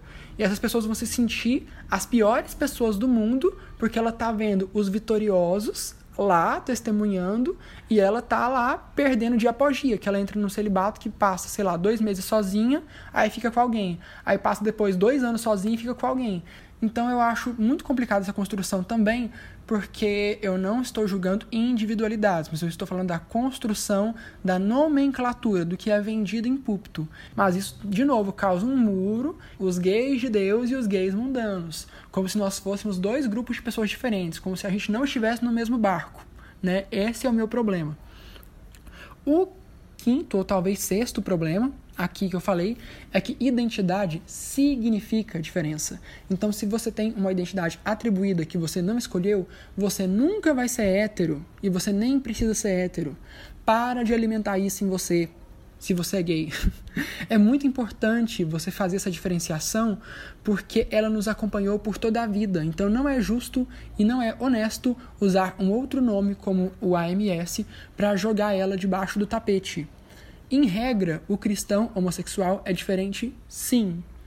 Coisas acontecem na individualidade nossa que faz com que as outras pessoas à nossa volta suspeitem, né? Às, às vezes você é percebido que você é gay até tipo antes mesmo de você assumir isso para você, de você descobrir pelo seu jeito de andar, pela sua entonação da fala, pelo seu jeito de gesticular. Então, se você vira e se chama de filho de Deus em detrimento de gay, ou de AMS é uma substituição de nomenclatura, mas não muda nada em termos práticos, porque os próprios irmãos da sua igreja te veem como homossexual. Você está aí se chamando de MS, o Êxodo está se chamando de MS, mas ninguém na igreja evangélica brasileira está chamando gay de MS. Está chamando gay de gay. Nem nos próprios grupos isso, é, essa ideia sai. E espero que não saia mesmo, porque é uma ideia que causa mais é, confusão do que entendimento. O sexto ponto, e agora eu falo diretamente para você que é LGBT, que me ouve, que consumiu essa teologia e que aceitou, é que a homossexualidade precisa ser reconhecida como identidade na igreja, é porque talvez nem você acredite nisso. Eu suspeito que você, que se chama de MS, que se chama de gay, é, você às vezes não acredita nisso nisso que colocaram na sua cabeça, que você é gay sim. Só que você não quer aceitar que você é gay, então é diferente. Você não quer aceitar, porque na sua cabeça isso está convergindo para uma ideia pecaminosa. Porque não tem nada de cristão e de espiritual em se assumir como gay. A gente não vê isso na igreja. Então por que, que eu vou fazer uma. Por que, que eu vou me assumir de uma forma que vai me causar mais problemas? Eu suspeito, meus caros, que isso existe muito por uma questão de homofobia estrutural. Se eu puder explicar de um jeito didático, é o seguinte: você já viu é, como que gay é retratado em novela, em filme? Quando a gente tem 5, 6 anos de idade, a gente aprende que gay é xingamento, a gente aprende a falar bicha, viado, boiola. Então, ser gay é estruturalmente algo ruim. Ser hétero é só algo, é só um dado da pessoa, é só uma informação. Mas ser homossexual não é só informação, é uma informação indesejável é uma informação pejorativa. Então a gente precisa trazer essa ideia, tá bom? Que o gay ele é tratado como um ser tão repugnante e tão estigmatizado que ele precisa no seio eclesiástico se identificar de outra forma. Nós precisamos entender o porquê que tiraram a identidade dos LGBTs da igreja. Isso acontece por causa de uma ignorância que é grande demais. Se você pergunta para uma pessoa comum da igreja, e eu chamo pessoa comum aqui, é alguém que fez só o ensino médio, que tem mais de 40, 50 anos, enfim, uma pessoa mais simples. Se a gente pergunta, essa pessoa vai falar assim: ah, uma menina é lésbica. Isso aconteceu comigo, no caso. Eu conheço uma mulher de uma igreja que eu frequentei, que ela descobriu que a menina é lésbica, numa conversa. Aí ela falou, tipo assim: hum, quer dizer que ela quer ser homem? Gente, claro que ela não quer ser homem, ela só é lésbica. Aí, essa, aí a menina voltou a namorar com um menino. Ela virou e falou: Ah, quer dizer que ela pode voltar a ser mulher? Analisa essa frase de novo, escuta de novo. Ah, quer dizer que ela pode voltar a ser mulher? Olha só a bagunça, olha só a confusão. Então, imagina vocês. Vamos pensar pior. Vamos explicar. Vamos imaginar aqui uma explicação. Tenta fazer a seguinte explicação que está correta para essa pessoa. Não, ela é lésbica, mas ela é cisgênero. Ou seja, ela se identifica com o próprio gênero. Pronto, você complicou mais que ajudou, você explicou certo. Mas quem já pensa assim vai falar: uai, o que é cisgênero? Que invenção é essa? Aí, não, você é cisgênero. Se você é mulher e você se identifica com o seu gênero, você é cisgênero. Mas, mas o que, que é isso? Vocês, Vocês começaram a entender? É chão. É demorado. Então, eu suspeito que essa galera tá falando isso de ex-gay porque é mais fácil para a igreja entender. É mais fácil você construir uma coisa errada, mas que é melhor assimilada, do que batalhar para construir a coisa certa. Tem uma frase do Boaventura de Souza Santos, que fala do direito à diferença, que é um direito que nós temos de ser diferente. Inclusive, e eu estou falando agora com os gays, a gente tem esse direito, pessoal, inclusive dentro da lógica cristã, bíblica e ortodoxa dos cinco solas, do solo escritura, a gente ainda tem esse direito de ser diferente, de ser homossexual e simplesmente admitir um fato. Né? Não existe mentira do bem. Não existe fingir que é hétero para agradar as igrejas e agradar a Deus. É forjar uma verdade que sente atração por uma coisa que você não sente e alimentar narrativas e às vezes alimentar o um namoro. Não existe nada de cristão nisso. Você não está fazendo a vontade de Deus, por favor.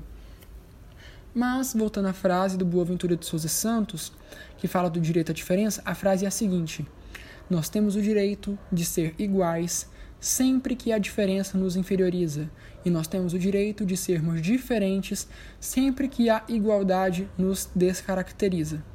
É uma frase difícil, né? Vamos pensar nela de novo. Sempre que a diferença nos inferioriza, nós temos o direito de sermos tratados como iguais. Sempre que a igualdade nos descaracteriza, nós temos o direito de sermos tratados como diferentes. Então, eu ser homossexual dentro da igreja evangélica não me torna alguém inferior, não me torna alguém menor, mas existem forças pecaminosas chamadas homofobia que me puxam para ser tratado como menor, como alguém menos digno de assumir ministério, como alguém menos digno de, sei lá, e participar do ministério que lava louça na igreja, quanto mais daqueles que têm uma certa visibilidade, sei lá, missões, é, cantar, tocar, enfim é, assumir cargos patrimoniais, de direção. Então, como homossexual é visto como um ser inerentemente pecaminoso, embora ele não seja, é tentado que se tire esse direito dele. Na verdade, eu estou sendo até esperançoso demais, otimista demais. Porque eu estou falando em assumir ministérios, quando na verdade a gente não tem ninguém assumido na igreja. Porque ele já é olhado de um jeito tão nocivo, tão ruim, que o olhar já fala: você não é bem-vindo aqui. E quem nega esse olhar, gente, beijo para vocês, não precisa escutar esse podcast. Se você nega esse olhar, aí a gente tá no nível de discussão que eu não dou conta, tá bom? Se você for negar que existe homofobia na igreja, então se, é, dois beijos, um abraço, fica, fica com Deus, que não dá. a paciência, ela tem limites. Quando a igualdade descaracteriza LGBTs na igreja, você está silenciando essas pessoas. Elas têm lutas pessoais, elas têm momentos íntimos que são individuais, elas têm todo um conjunto de coisas que elas gostam, que elas são, que elas se interessam, que héteros não se interessam e que não são pecado. Então, quando você tenta uniformizá-los, principalmente usando daquela coisa de masculinidade e feminilidade bíblica, é, usando isso como desculpa, você está tentando uniformizar um pessoal que não é para ser uniforme. Deus não mandou gay falar grosso. Deus não mandou é, menina lésbica usar rosa e, e maquiagem, né? E, e, muito menos Deus mandou essas pessoas entrarem em namoros, em casamentos. Meu Deus do céu, não façam isso, por favor, que vai dar merda. Vai dar muita merda. Episódio 14 vai falar sobre essas merdas. Mas enfim, você não pode tratar o diferente como igual e nem o diferente como inferior. O diferente é diferente e ele está no seu nível. Esse é um modo cristão de ver o mundo e esse é um modo cristão é, de estar em comunhão com seus irmãos e é um modo cristão que está sendo apontado, que eu estou fazendo uma apropriação na leitura do Boaventura de Souza Santos, que eu acho que nem crente ele é, com certeza não é, mas eu estou pegando uma frase é, de um teórico social e estou aplicando ela na igreja. Tem problema isso aqui? Tá errado? Tá antibíblico? Porque a questão é, se tiver antibíblico, a gente conversa. Se não tiver antibíblico, aí a gente permanece. Porque outra, homofobia é acepção de pessoas. Há uma acepção de pessoas que se dá com base na orientação sexual. Então, se você entende acepção de pessoas como pecado e homofobia é uma palavra estranha para você, use acepção de pessoas, que no final significa a mesma coisa. Gente, quase acabando, quase entendendo tudo, eu queria falar sobre como as igrejas deveriam se comportar. Se a gente já entendeu que homossexualidade é identidade sim e que é uma violência você tentar tirar isso das pessoas porque vai deixar os cristãos homoafetivos mais confusos e com um grande potencial de se sentirem frustrados. Como que essas pessoas se relacionam com a igreja? Como que a diretoria ministerial, presbitério, como que é, pastores, como que teólogos têm que deveriam pregar sobre homossexualidade? Como que eles deveriam se expressar? Qual que é o ensinamento que eles deveriam passar para frente? Esse é o ponto grave que esse é o ponto que é botar fogo no parquinho. Esse é um ponto que vai deixar muita gente com medo de fazer, outros vão caçar briga. Só que se a gente quer falar de Bíblia, a gente fala de Bíblia das duas formas, com a mesma dureza de assumir homossexualidade como pecado numa questão relacional, numa questão conjugal, sexual, que tira das pessoas uma coisa muito grande, que é a, a questão familiar que ela poderia ter, que as obriga a um celibato, né, que deixa elas como uma única opção plausível e dentro de uma lógica ortodoxa. E também a gente tem que falar do resto. Se a gente é bíblico num ponto, a gente vai ser bíblico em todos os pontos. E o ponto é que a nossa igreja brasileira precisa ter coragem para fazer um enfrentamento. E um enfrentamento que não vai ser fácil. Um dos erros dessa discussão de identidade é a inversão das prioridades. O que, que deve acontecer é que o LGBT em questão ele tem que ser inserido numa igreja local em sua totalidade, na integralidade do seu ser. Só que isso não acontece sem uma igreja local que queira que isso aconteça. A igreja local precisa entender isso como uma urgência, a inserção de evangélicos LGBT na igreja e pregar sobre o pecado da homossexualidade não é prioridade. Todo mundo já entendeu que é pecado. Todo o universo já sabe que, que gay e igreja não se dão.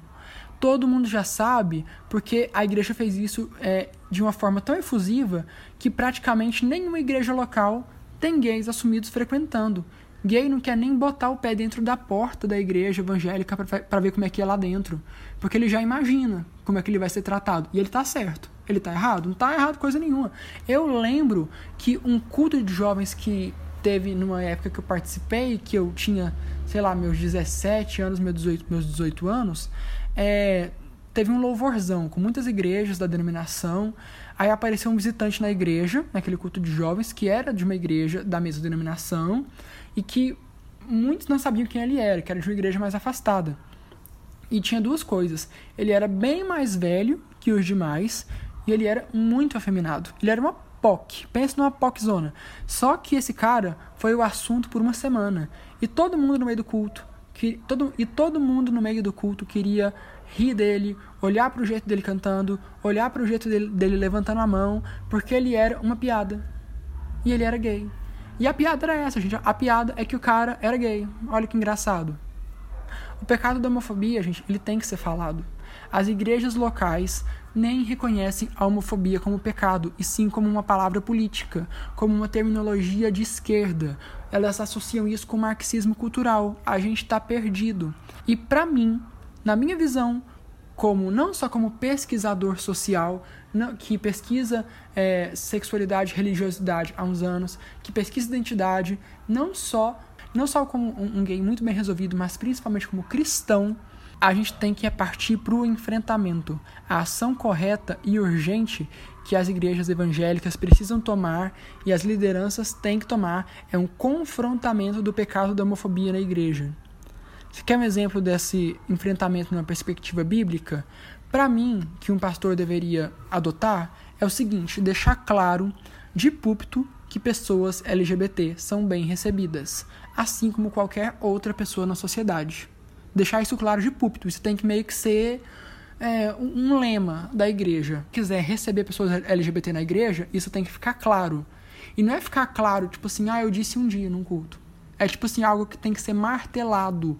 Como nós estamos falando de um pecado estrutural, a cabeça, a, a mentalidade desses crentes convertidos está estruturada para um pecado de estimação, que é, é, é tratar gay como um ser que ou é cômico, que é alvo de piada, que não deve ser levado a sério, que não pode receber cargos de liderança, porque desde quando um, um homem barbado, maduro, viril vai ser liderado por um cara que fala fino? Desde quando ele vai aceitar isso? Isso é o que está na mentalidade dessas pessoas, porque a homofobia é um pecado estrutural. E a gente precisa criar um ambiente de segurança para que LGBTs convertidos é, se sintam seguros, se sintam amparados, se sintam que estão num ambiente bom, e essa construção, esse enfrentamento, ele tem que ser dado discursivamente. Ele tem que ser pregado, ele tem que ser exposto. Na seguinte forma, tá? Vamos supor aqui que eu sou pastor, eu viro na frente da igreja e se eu sentir a necessidade, eu falo: "Sim, pessoal, o irmão fulano é homossexual e ele é convertido. Ele não precisa casar para provar para vocês que ele é salvo. Ele não precisa falar com a voz grossa. Ele não precisa fingir que não é gay. É, são vocês que precisam deixar ele em paz. E são vocês que precisam se relacionar com ele como um irmão. Ele tem que ter amigos reais nessa igreja. Mas para ter amigos reais, ele precisa primeiro ter contato com pessoas não homofóbicas. Então trate sua homofobia. Trate seu preconceito. Como é que você se diz cristão se você não reconhece um pecado que você carrega? Porque tudo bem a gente ter pecados, mas você não reconhecer é, é porque está num nível muito engessado, é porque está num nível muito complicado. Só que, obviamente, vai acontecer um problema aqui. O pastor que fizer isso vai estar sendo plenamente bíblico, mas vai acabar batendo de frente com os irmãos mais conservadores da igreja, os mais difíceis, que são os que não querem gay de jeito nenhum, nem o dito ex-gay, porque sente nojo, sente nojo dessas pessoas. Eu lembro que uma vez eu estava na minha na minha igreja, aí estava tendo uma ministração de de EBD, né? Tava tendo umas linhas, uns grupos de estudo, né? Tava dividindo o pessoal em grupos de interesse. E aí teve um grupo que foi falar de homossexualidade, o pastor foi falar. Aí falou assim: "Não é porque nós entendemos a homossexualidade como pecado que nós não abracemos essas pessoas, que nós não é, a chamemos para almoçar na nossa casa, que a gente não contrataria para nossa empresa. Aí um cara se achando, achando que estava certíssimo, levantou e falou: Eu não contrataria. Eu não contrataria. E sabe o que aconteceu depois dessa fala? Ficou por isso mesmo. Ninguém fez um enfrentamento a ele. Ele tinha que ser exortado na hora. Eu sei que talvez sua igreja exortaria, mas na minha não aconteceu. E era uma igreja, é uma igreja média, uma igreja grande, uma igreja com membros que tem mestrado, que tem membro com doutorado. É um pessoal que tem mais esclarecimento, que tem um acesso ao nível cultural. E essa manifestação declara, declaradamente homofóbica aconteceu sem pudor algum e sem ninguém fazer nada. A gente tem que se lembrar dessas coisas, elas fazem bem. É pra gente lembrar que a homofobia é real. Pra gente lembrar que o inimigo mora ao lado. E o inimigo não é o diabo necessariamente, não. O inimigo é o seu irmão em Cristo. Seu irmão em Cristo pode acabar com sua fé. Seu irmão em Cristo pode te desestimular a ir à igreja para sempre. Isso é a coisa mais fácil de acontecer. Então, a homofobia precisa ser admitida.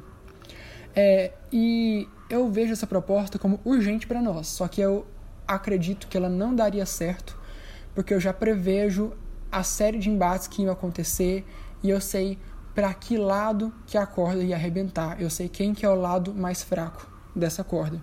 Sabe qual igreja que conseguiria fazer isso que eu proponho?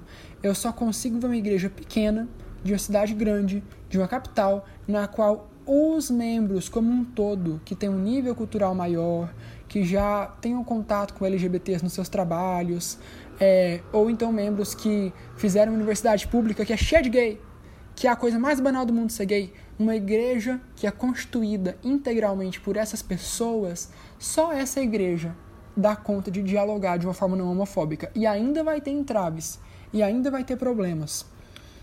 O que a gente precisava era isso: ver a homossexualidade de uma forma banal. Não é um acontecimento alguém ser gay. Não é notícia algum crente ser gay. Só é. Só, só existe. É tipo, pronto, alguém é gay. Para a gente estancar a homofobia na igreja, a gente precisa olhar para os irmãos gays como iguais na fé, que têm a mesma crença, que têm a mesma esperança pela vida eterna, mas como uma pessoa diferente, como uma pessoa que tem suas individualidades, como uma pessoa que tem suas questões pessoais, como uma pessoa que tem sua vida pessoal, como uma pessoa que é uma pessoa, simples assim. Bom, gente, eu acho que está encerrado. Eu acho que já deu para entender o que, que eu vim para falar. Eu agradeço você que escutou o que provavelmente é o nosso maior episódio, que eu estou querendo gravar desde dezembro. Não ficou bom como eu queria, não ficou completo como eu queria. Não dá para fazer o estado da arte em uma hora e pouco. Não dá, né? Bem que eu queria, mas não dá para fazer isso. Então, assim, se você curtiu, me fala que você curtiu. Se você não entendeu algo, manda e-mail. Me manda um direct, fala o que você não entendeu. Se você discordou, fala com o que que você discordou. Mas assim, eu acredito que eu vou fazer uma contra-refutação, né? Que eu acho que eu vou. Na verdade, a contra-refutação vão fazer a mim, né? Aí eu acho que eu vou ter que me manifestar novamente, porque eu quero que esse episódio dê pano pra manga, eu quero que ele seja ouvido, eu quero que as pessoas certas os escutem, principalmente quem produz conteúdo que nega a identidade LGBT. Eu espero que tenha ficado claro, mas é isso, galera. Uma, coisa que eu não queria ouvir aqui, que eu, isso me deixa um pouco irritado, de verdade. É, a pessoa fala assim: ah, faltou Bíblia. Gente, eu usei a Bíblia. Eu usei muito bem a Bíblia. Só que o ponto principal, que é justamente o que eu tô é, criticando aqui, é forçarem interpretações bíblicas que não estão lá e construírem hermenêuticas com base em tempos que não são os nossos e com intenções do autor bíblico que não são as intenções dele. São argumentos anacrônicos, são, enfim. É, eu já estou criticando isso. Então, se você disser que eu contradisse a Bíblia em algum ponto, eu posso rever, porque eu estou tentando ser ortodoxo aqui. Então é isso. Um abraço para vocês. Por favor, muito respeito por todos, muito é, muita vênia para todo mundo. Eu recomendo materiais que eu discordo. Eu não estou aqui para demonizar ninguém. Vocês são meus irmãos, sou irmão de vocês. Então, o que, é que eu estou construindo aqui é um diálogo para a gente refinar essa teologia que nega a identidade gay, porque ela está fazendo mal para pessoas. Para alguns ela serve, para alguns ela serve. Mas ela tá, mas ela tá muito estranha, ela tá caminhando numa direção anti-intelectual, é, anti-racional, e isso não é bom para a fé cristã. Cara, se você chegou até aqui, muito obrigado. Eu não tenho palavras para descrever como que é gratificante alguém emprestar os seus ouvidos por tanto tempo para outra pessoa. Então, do fundo do meu coração, eu espero que isso tenha agregado para você de alguma forma. E se não for pedir demais, você pode compartilhar esse conteúdo com outra pessoa que você considere que seja do interesse dela, tá bom? Então, fique com a gente, siga a gente para consumir os próximos conteúdos e até mais. Tchau, tchau.